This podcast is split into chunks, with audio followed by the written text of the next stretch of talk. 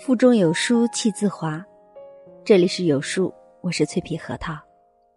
今天要分享的文章是来自张岑曦的《你的原则就是你的人品》，一起来听。有一次，郭德纲接受金星的采访，金星问他：“现在招收弟子有什么标准？”郭德纲说。以前招收弟子主要看天赋能耐，看是不是吃相声这口饭的。金星接着又问：“现在呢？”郭德纲说：“现在最主要看人品，因为能力我可以慢慢的把他培养起来，但是人品不好，我能怎么办呢？我啥辙都没有啊。”越是经历过人生跌宕起伏的人，越能体会到人际交往中人品。到底有多重要？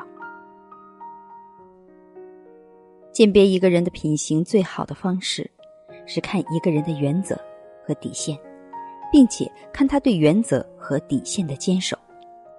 有句话：“窘其所不为，贫视其所不取。”意思是，看一个人品行，要看他贫穷不得志的时候，要看他坚持不做什么。一个人人品的好坏，不是看他做了多少好事，而是看他在能做坏事的时候，到底能坏到什么程度。这个坏的程度，就是他做人的底线和原则。我认识一个姐姐是律师，了解这个行业的人知道水有多深，看过离婚律师的人也有所了解。很多律师为了打赢官司，无所不用其极。这个行业里竞争相当激烈，但是我的这位姐姐却格外另类。不是所有案子她都接，只有合理公道的争取维护自己权益的案件，她才接。当她了解到案情经过，如果在道德上看对方是一个人见人恨的人渣，给再多钱，姐姐都拒之门外。曾经有些家境贫寒的老人。维护起自己的权益艰难，付不起律师费，找上门来，姐姐免费给这些人打官司，伸张正义。行业里称她为傻大姐，送上门的客户推掉，吃力不赚钱的案子反而接的比谁都勤，比天下无贼里的傻根还要傻。我知道，不是他傻，而是他做人良知底线高，这。是他人格的高贵。你的原则就是你的人格，你的原则在哪里，你的人格底线就在哪里。同样，我的一个初中同学，高中毕业就去了上海做金融。这个同学三年的时间积累了不少财富，在家乡买房买车，后来想拉我特好的闺蜜去上海跟她一起工作。闺蜜人性纯良。做事首先考虑事情到底靠不靠谱。他所学的专业是 IT，不懂金融，所以跟老同学深入交流咨询。我不懂金融怎么赚钱呀？万一把投资人的钱赔进去了怎么办？此时，老同学说：“赔进去就赔进去了呗，反正就是多拉客户进来，只要自己赚钱就行，不骗他们，骗谁呀？”听完老同学分享交易内幕骗局，闺蜜随后找人查询了老同学所在的这家公司，还有几个底案，立马把他拉黑了。从此，江湖是路人。闺蜜后来跟我说，这个老同学没有做人底线，没有做事原则，跟这样的人打交道，犹如身边放了一个不定时的炸弹，非常可怕。哪一天他把你卖了，你还帮他数钱呢？古人说：“君子爱财，取之有道，有所为，有所不为。”你的原则就是你的价值，你的原则在哪里，你的价值就在哪里。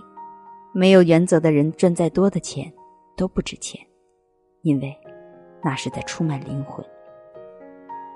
这让我想到《红楼梦》里的王熙凤。我们不可否认，王熙凤身上确实有很多闪光点。有人称她为治世之能臣，乱世之奸雄，女曹操，其原因是王熙凤具有管理才能，精明能干。能干归能干，人品归人品。用最毒妇人心形容王熙凤的毒辣，再贴切不过了。《红楼梦》里对她有这段描写：嘴甜心苦，两面三刀，上头一脸笑，脚下使绊子，明是一盆火，暗是一把刀。毒设相思局，弄权铁槛寺，借剑杀人，一桩桩人命案件，都是他的杰作。为了钱财利益。王熙凤视他人的生命如草芥一般，下人提醒他，残害无辜，小心报应。王熙凤哈哈大笑：“我是从来不信什么阴司地狱报应的，凭是什么事？我说要行就行。”这种杀伐决断的英雄气概，却被他用在了错误地方。他的眼里只有权钱。只要能得到权钱，他遇佛杀佛，遇神杀神，哪里还有什么做人的原则？钱财就是他的原则。欲壑难填的他，是恶贯满盈。有道是出来混，迟早要还的。苍天何曾饶过谁？金陵十二钗下场最惨的第一个，当属王熙凤，最后病死在牢狱里。被一张破草席裹着，扔在雪地的荒郊野外，哀叹何等凄凄惨惨。一个不相信举头三尺有神明、做人没有敬畏之心、没有原则和底线的人，迟早有一天要为自己的恶行加倍买单。你的原则就是你的底线，你的原则在哪里，你的良知就在哪里。一个越没有原则底线的人，越没有做人的良知。我特别喜欢《长江七号》周星驰饰演的主角教育儿子的一句经典台词：“我们虽然穷，但是我们不说谎，我们不打人，不是我们的东西，我们不能拿。我们好好读书，做一个对社会有用的人。君子爱财，取之有道，贫贱不能移。”富贵不能淫，威武不能屈，这些几千年流传下来的圣贤之道，都是教育我们对原则和底线的坚守。你的原则和底线，就是你的人品的底色，是你人格的分量。人品不正的人，再成功优秀，都只是暂时的，因为有一句天道叫做“德不配位，必有余殃”，厚德。方可载物。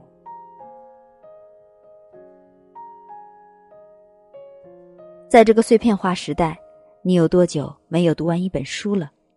长按扫描文末二维码，在有书公众号菜单免费领取五十二本共读好书，每天有主播读给你听。欢迎下载有书共读 App 收听领读。我是主播脆皮核桃，在美丽的皇家避暑胜地承德。为您送去问候，记得在文末点赞哦。